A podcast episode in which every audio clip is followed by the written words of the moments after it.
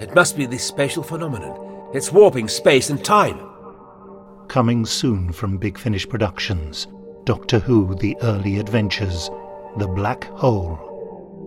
Must be a big spaceship. I mean, all these people. I should think it's more a habitat than a ship. Oh, aye, one of those.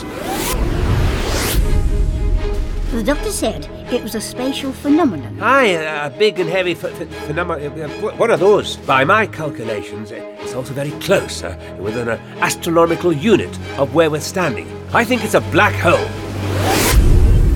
The remnant of an exploded star. They're small but extremely dense, so have a very strong gravitational field. So strong, even light can't escape, which means you can't ever see one.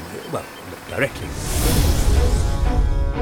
This whole spiral arm of the galaxy is now in a mixed state. With just the slightest nudge, it will vanish in an instant. Doctor, success and saving these people depends on a precision flight through extremely warping space-time.